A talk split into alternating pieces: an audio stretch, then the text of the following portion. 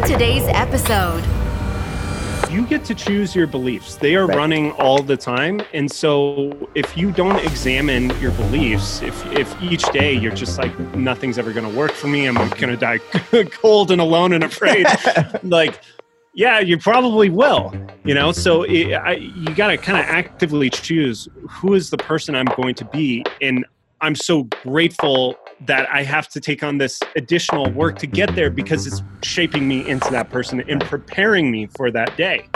So um, I never got like demoralized when I had to do everything. It shaped everything in my reality that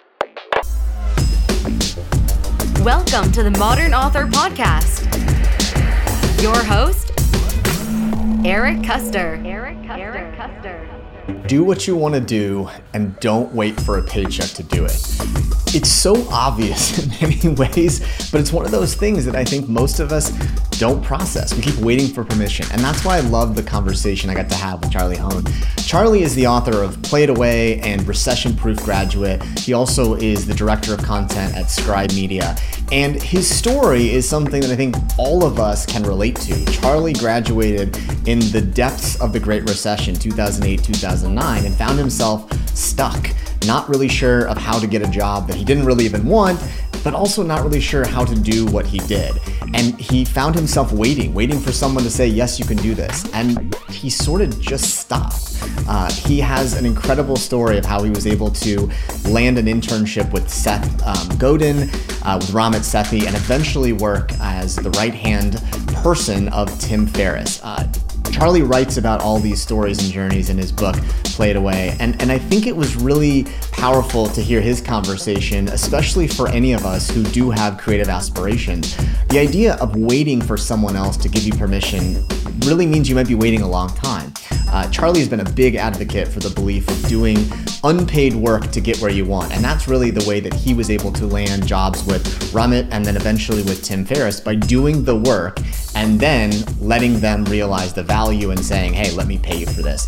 Uh, it was a fun conversation. And I think this idea of really being aspirational about who you want to work with. Uh, Charlie, when he was at that death point, he describes kind of crying in his parents' bathroom, thinking he's never going to find his path he realizes that he needed to make his own path, his own journey, and he set his sights on Tim Ferriss. And it took several things, several moves, but once he did, suddenly it unlocked and he found his own path. I think you're gonna really enjoy the conversation and this idea of creating our own path by first starting with the who. Who are the people that we most want to get to know? How do we do work with them, for them, and around them that can demonstrate, create value first? And I think recognizing that every single opportunity is a chance to create a piece of work that someone else can see and ultimately realize the value you have. Uh, I'm excited to get you to hear from Charlie. He's a great person, someone who I think really has done a lot to help people think about this new kind of creative economy we have out there. And I think you're gonna enjoy the conversation. So glad Charlie was able to stop by. Charlie Hoehn, uh, welcome to hearing his story about how you create your own path. Hello, hello, sir. How are you? Hey, Eric. Good. How are you doing, sir? Doing great. Thank you so much for for hanging out here, coming to us live from Colorado, right? Yes. Yeah, it's my pleasure. Thanks for having me. Absolutely, we appreciate it. I was, I was, as you were, as I was, I shared a bunch of stuff about you in advance, but I was prepping up. It feels having you on, and I was talking as I was preparing for our discussion. I was reading uh, this book that you put out a few years ago, and and I have to say, it felt a little bit been there, done that. Seen this movie before her a little bit here in terms of what you found back in 2008 and what we're seeing here in 2020. Excited to certainly dive in a little bit, and thanks for hanging out. Yeah. Yeah, it's my pleasure. Thanks again. Yeah, absolutely. I thought you've had a really interesting journey, and I think in some ways it might be just good to go through this sort of start you had because if, if you there's a section of the book where you talk about it and you describe this moment where 2008 you're doing everything that they said you get this degree you're ready to go out in the world and tackle the world here and yet you find yourself on your parents' bathroom floor having a nervous breakdown about the economy you've entered into. Describe for folks what it felt like to have this promise that you thought everyone was you do the right things here, you get good grades, you get the all the stuff here, and yet you walk through the world that sort of punches you in the mouth. What was that moment like for you? I graduated in 2008. And so everything leading up to that point was like, okay, everything should go well as soon as I get out. And then the recession hit earlier that year, like right before I was about to graduate. And so the company that I'd interned for three months that uh, they liked me and I did a hmm. good job. They were like, "Yeah, we can almost certainly get you a, a full time job." They shut down, and yeah, and so I was like, "Man!" And so I had to try and figure something else out, and I found myself spending a few months applying to back then they didn't have one click applications so i was applying to over 100 jobs and i got ignored by all of them. And so all the guys who are on tinder in here know what that's like to to be messaging a bunch of places and it just disappearing into a black hole and not hearing back right? And it, it was very demoralizing because the only two companies i heard back from one was a staging company. So it was like literally backbreaking labor, moving staging equipment for musicians. And the other was a pyramid scheme. I was about to go do the interview and then I researched them and it was like, no, this is a scam. Don't do it. That was after months of trying my hardest, or so I thought, of this is what everybody else is doing. Wow. The advice I was given just does not work straight right. up. This is a horrible strategy that's not going to lead to anything. And I'll never forget, Eric, the moment that I really, it really stood out in my mind was I was meeting up with a group of friends at a bar and we were all having drinks and one of them was super excited because they just landed a sales rep position at Verizon Wireless selling cell phones.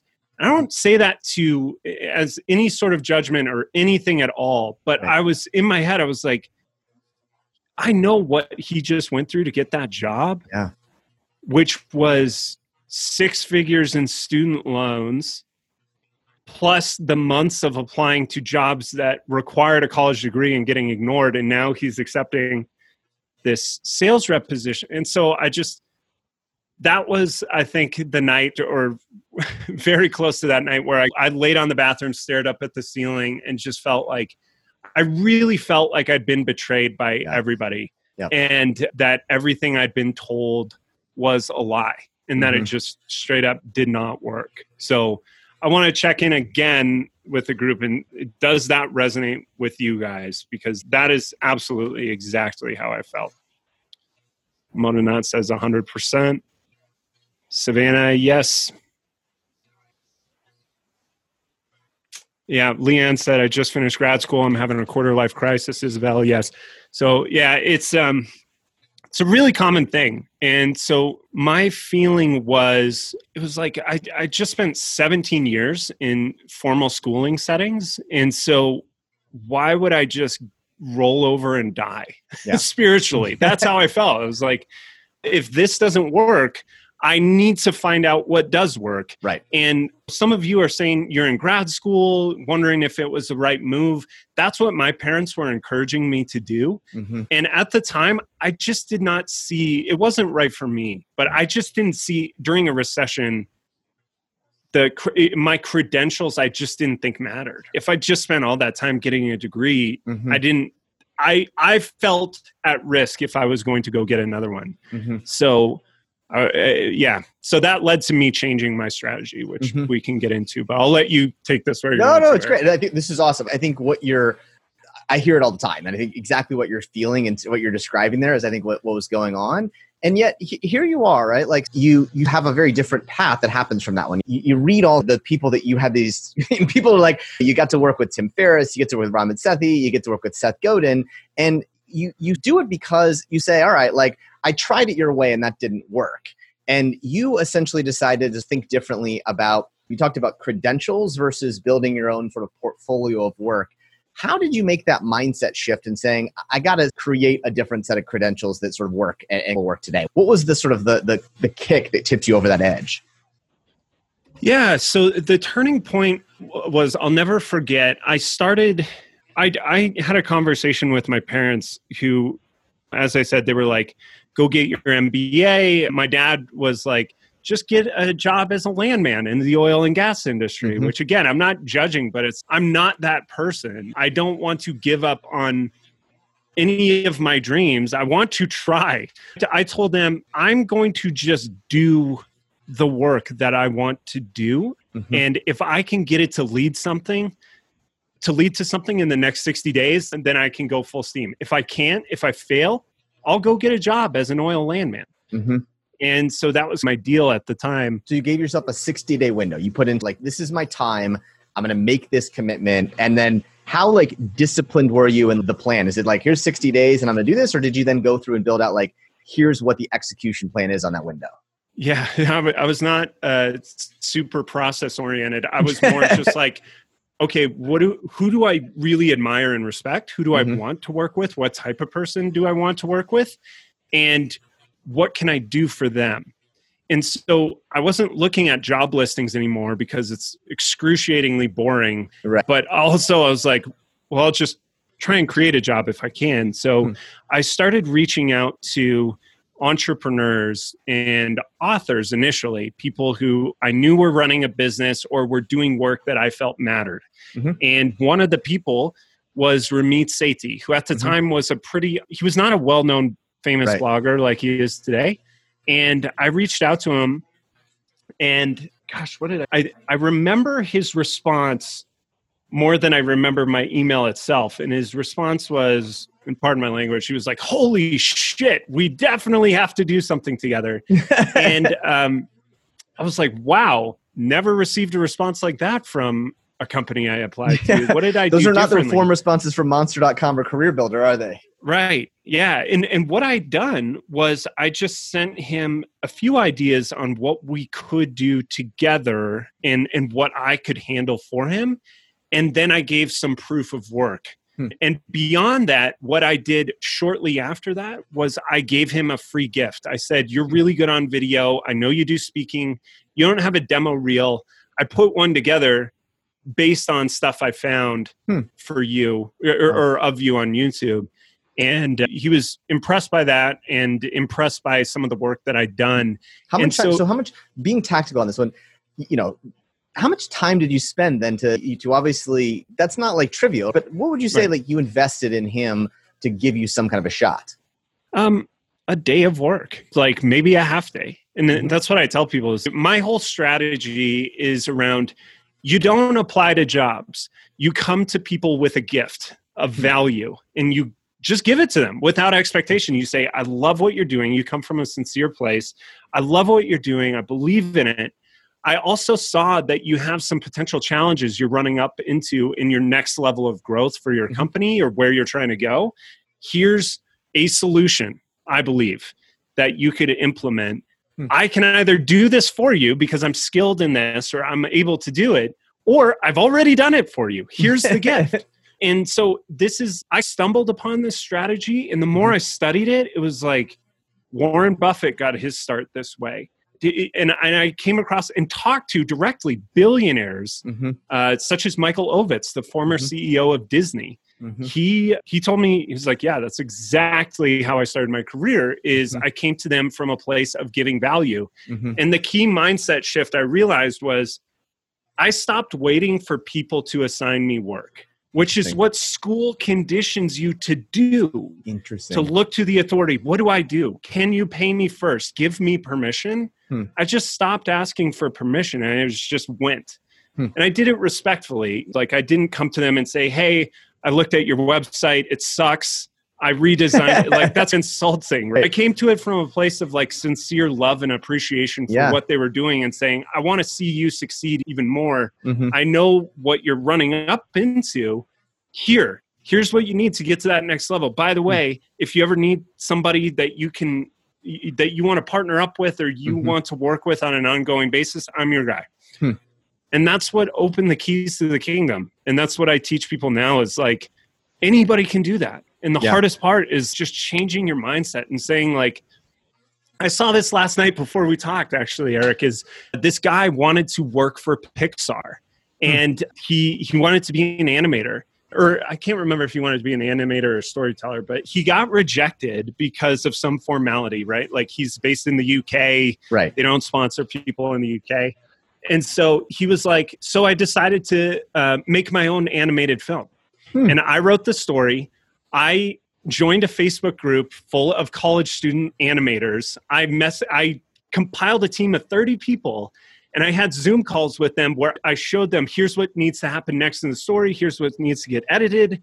And he made a film. He made his animated film. And the doors that opened for him are plenty. And so it's it's really yeah, Rick says this is the Ben uh, this is timeless even back when Ben Franklin uh, right. was alive. It's yeah, this is a timeless strategy, and it's really just stop waiting. Just yeah. go do what you want to do and give, and don't wait for a paycheck. Mm-hmm. So you'll be waiting so several, a long time. I think it's interesting about it too, right? Particularly in times of these, you know, there's lots of people searching and less people like wanting, finding. So how, how do you stand out? This idea of building a portfolio. So several people asked, and it's not surprisingly, about Tim Ferriss, right? So you mm-hmm. get the chance to work with Tim on some pretty like in, incredible projects. Talk about how that relationship happened. And then also, I think that many people, many of us have seen our lives informed by Tim Ferriss's mindset in one way or another here. What were some of the things that you learned from getting the chance to, to connect and collaborate?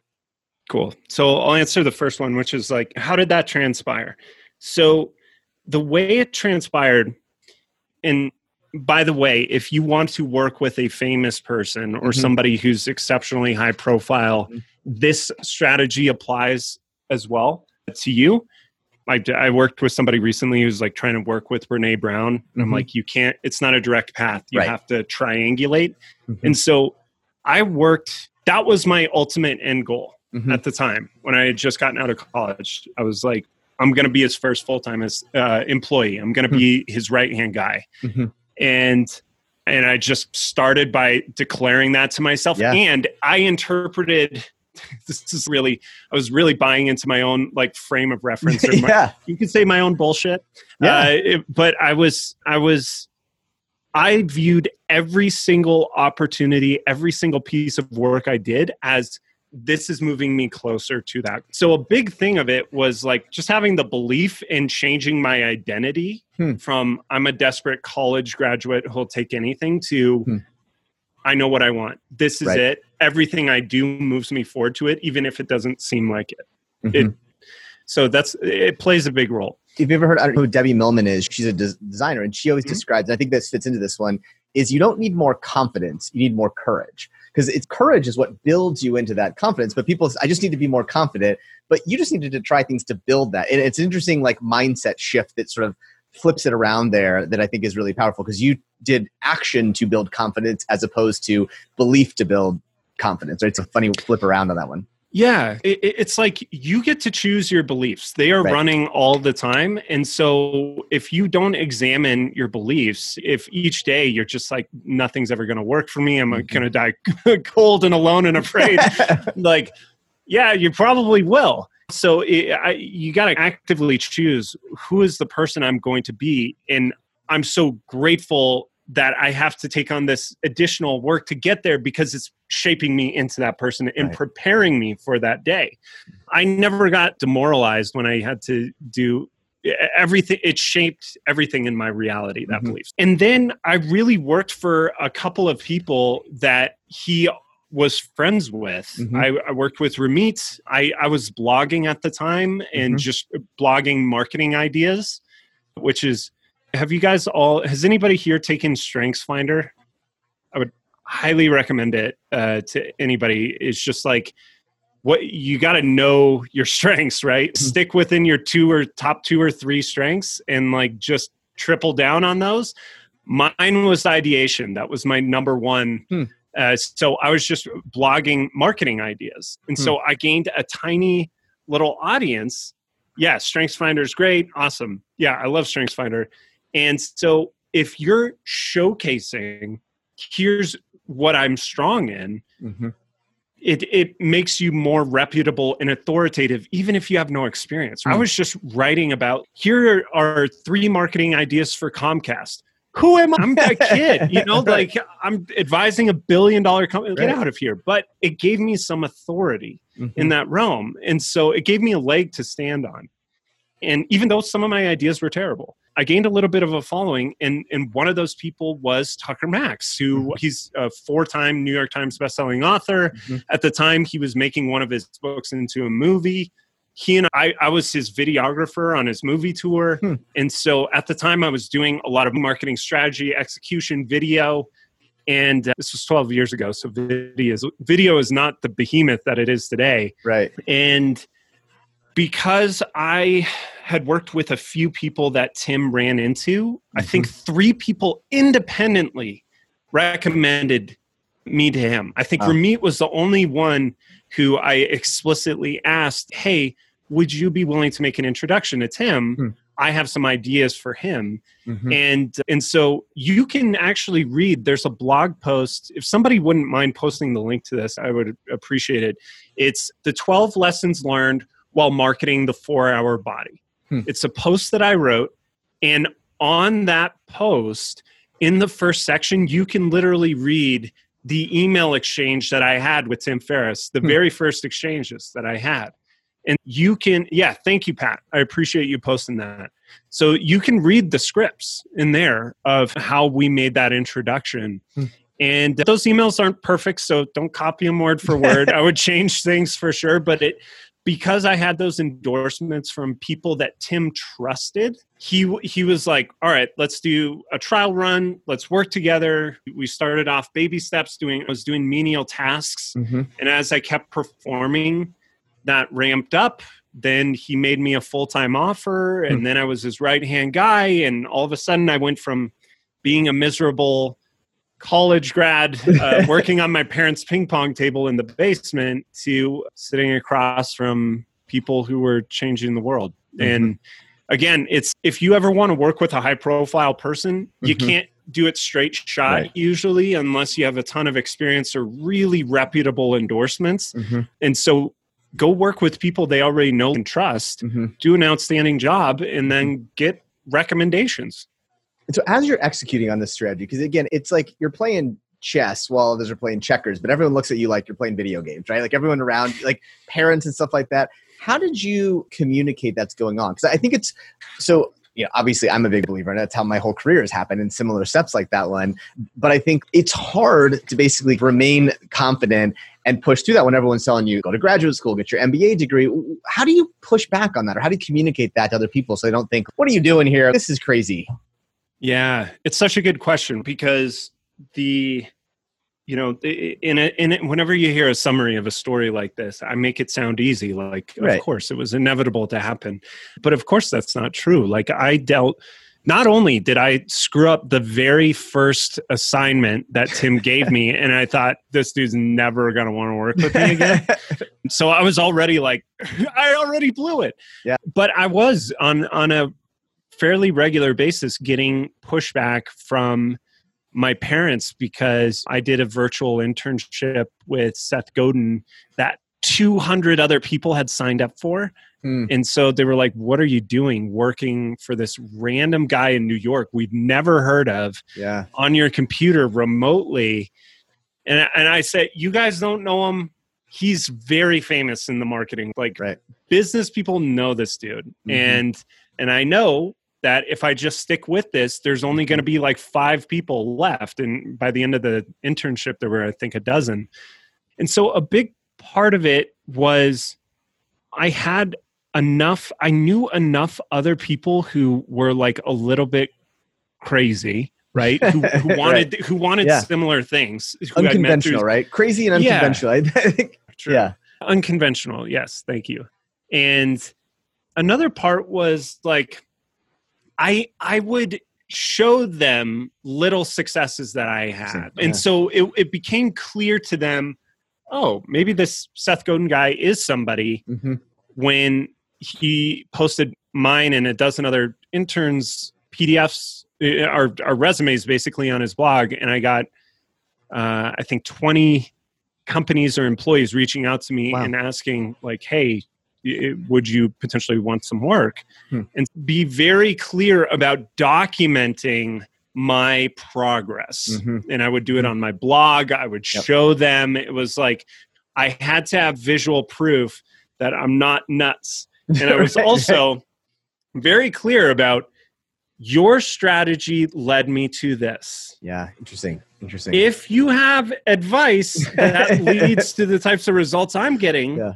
Then please tell me. And so I'm it's open just to your it's like, suggestions. just they didn't work so well yet. and and this is the thing about being unconventional is the conventional wisdom never works yeah. ever because if it did we would all be rich we would all have six packs we would all Mhm. you know be happy hmm but it doesn't work and Right. so consistently i talk to people who take the conventional paths of applying for jobs approaching their career and it doesn't work i talk to people all the time who went in reactive mode after college been in that career for five to ten years Mhm. and they're like i don't know how i ended up here i Mhm. cried yesterday in the bathroom for 20 Yeah. minutes Yep. and it's it's because we get out of college and there's this frantic rush to figure everything out and to get into something that pays the bills Mhm. and it's you're talking about the next at least the next two three years of your life Right. Why not take the time to really focus on a strategy that can actually get you there Mhm. instead of just doing what everybody else does. What are the statistics, Eric? 80% of the workforce is unengaged and unfulfilled. It's an insane number. Yeah. You don't want to be one of the walking dead. yeah. So it's one in one in uh one in nine people I think are, are feeling that way. It's like pretty crazy that Yeah. are like fulfilled or engaged. So then so you get to play with these people and, and like the people you're playing with are all those sort of folks that are in some way I would I would call them the new model of success because they, they don't necessarily all go to the best schools. They don't like work at Goldman Sachs and yet they've made it here. If you could summarize maybe some of the things you learned working with some of these today's thought leaders, how would you tell people to, to learn that they can follow on that same path, like to be the next Tim, Seth, Ram? I mean, how, how do you see them think differently about the world? Hmm. I quite literally did a book on, on this, uh, called Play for a Living. And I did it because I so consistently observed it. Do any of you happen to follow Naval Ravikant? He was uh, one of the, I think he created AngelList. an investor He's- in one of my prior companies, actually. Really? Yeah, That's and so awesome. do, you, do you know Eric Jorgensen? So Eric Jorgensen wrote the uh, almanac of Raval, Yes. Naval Ravikant. yeah. Eric Eric was my one of my first hires. so no like, way. Super small. That's world. Anyway, we're- amazing. we're gonna we're gonna have Eric come and talk about his work with Naval uh, on a future session here because I think it's so interesting how Eric connected with Naval. And anyway, interesting, similar, probably a similar story to you. That's awesome. Yeah, n- no, it doesn't surprise me. He's a brilliant guy. Mhm. We published his book. I wish I found out recently, but the Naval has this point which I agree with completely. It's like there are three ways to retire. Mm-hmm. And and the definition by the way of retirement is that today is complete in and of itself. You are not working for tomorrow. Hmm. You are fine with today. Mhm. And so there are three ways in which you can do that. You can make a ton of money, right? Mhm. You, by owning assets that build up your reserves over the lifetime, or you can take your burn rate to zero, right? You can become a monk, have zero expenses, or you can find what you love and enjoy it and put yourself in flow. And the work in and of itself is complete. Interesting. And researchers have found that the highest levels of performance, right? Everybody talks about start with why. You got to have a mission, you got to have a purpose. Purpose is the second highest indicator of performance. Mhm. Third is like pressure, right? Mm. Economic pressure, pressures at work, like people telling you to do things, outside pressure. The highest performance indicator is play. Is yeah. this fun? Is this Hmm. rewarding? Do I Hmm. have autonomy? Am I using my strengths to master this skill set? Hmm. Do am I playing with people that I respect and admire? And so the book I made, and I can get it for you and show you if you want, but I it's shared it with across everyone. the room so- yeah. is play for a living and it's Mm-hmm. i saw the highest performing individuals including the people that i worked with is they believe life should be fun now Mhm. and your work is this vehicle Mhm. alan watts says it really well it's it's don't for a minute think that work has to be serious Hmm. it, can be play Mhm. and so if you can find play, this is Mhm. where I think a lot of people get lost is you're given the advice of just find what you're passionate about. right. Right. But I don't believe that. I think Yeah. you need to the the three things that make up whether work is play or not Mhm. is can you master it, hmm which is why it, it helps if you're doing something you're strong in, which is where Mhm. Strengths Finder comes in, right? Mhm. Can you master this? Can you ke- keep using it? Do you have autonomy? Do you Mhm. have the freedom? Are you not being micromanaged? Do you have the freedom to play by your own rules and get Mhm. things done based on how you want to get them done? And do you have relationships that you respect and admire? Hmm. If you have those three elements, you have an environment that can facilitate work is play for Hmm. you. So that's why I'm such a believer in not I, I call it giving a gift. I used to call it free work, which Mhm. is the work should be enough in itself. And Mhm. if you start with the paycheck, if you start with, am I getting my benefits covered? Am I blah, blah, blah, all the stuff that you talk about in interviews, then you're setting yourself up to potentially be miserable. Right. Start with, with the work itself. Mm-hmm. Assign yourself the work. That's mm. how I got into video and why Right. I've been doing it for over a decade Yeah. is because video was enough for me. I was Mhm. like, I love it. It's great. Yeah. It's so much fun. And I can't believe I get paid to do it. yeah, exactly. So, yeah. And that kind of goes back to what you said before. If you do something before you ever work somewhere and you can say, Hey, I did this and it I didn't get paid for it, I just did it because I liked it. It's this self-fulfilling prophecy where you test yourself beforehand, they know you have it. It's this again, the portfolio idea is a really an important one.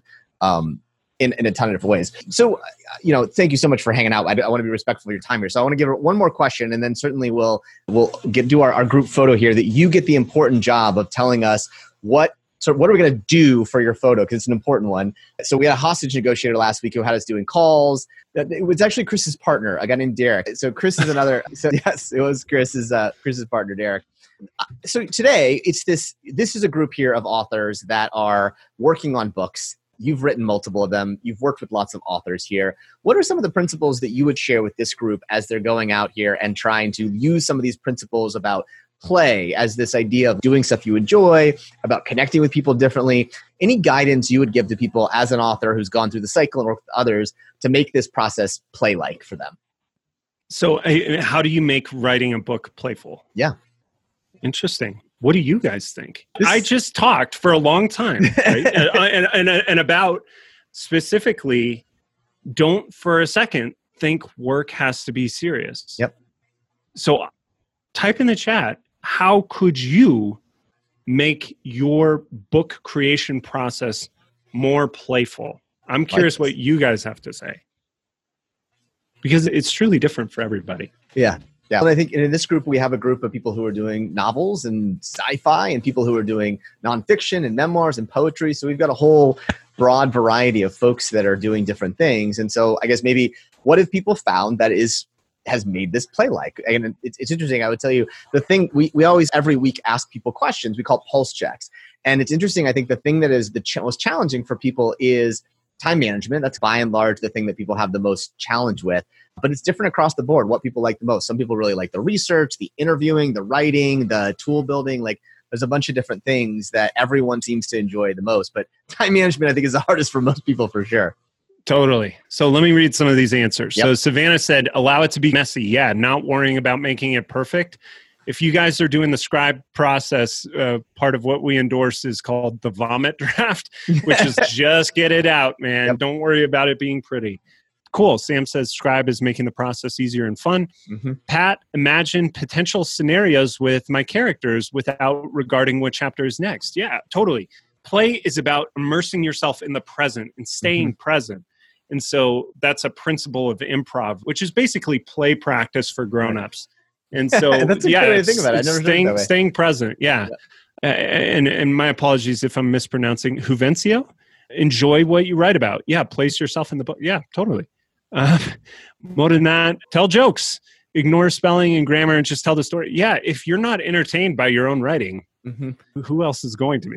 it's true Uh, your mom maybe but that might be it Akosua by writing uh, a mediocre poem daily.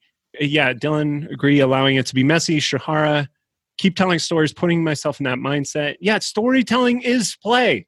Like it should be fun. yeah And the cool thing about telling stories is one of the one of my favorite exercises to do with or, or games to play with family and friends is this exercise. It's a great icebreaker too with groups. Is it's called story time, and each person takes a turn in going once upon a time, and then they fill that in. There was a man named blah blah blah, and every day the next person goes, and every day they blah blah blah Mhm. until one day Mm-hmm. And because of that, and because of that, and because of that, until finally, and ever since that day, that's Pixar, I think, is famous now for using that as their storytelling technique. Story spine, yeah, yeah, the Pixar pitch, and so doing that multiple times and coming mm-hmm. up with the most entertaining or most surprising, or even doing it with others and just cracking each other up makes it more fun.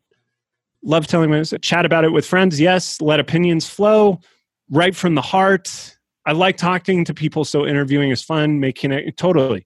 So it's like the more you can figure out how this is playful, the more contagious it can be. I, I forget his name, but there's a book called, I think it's called A Mind at Play.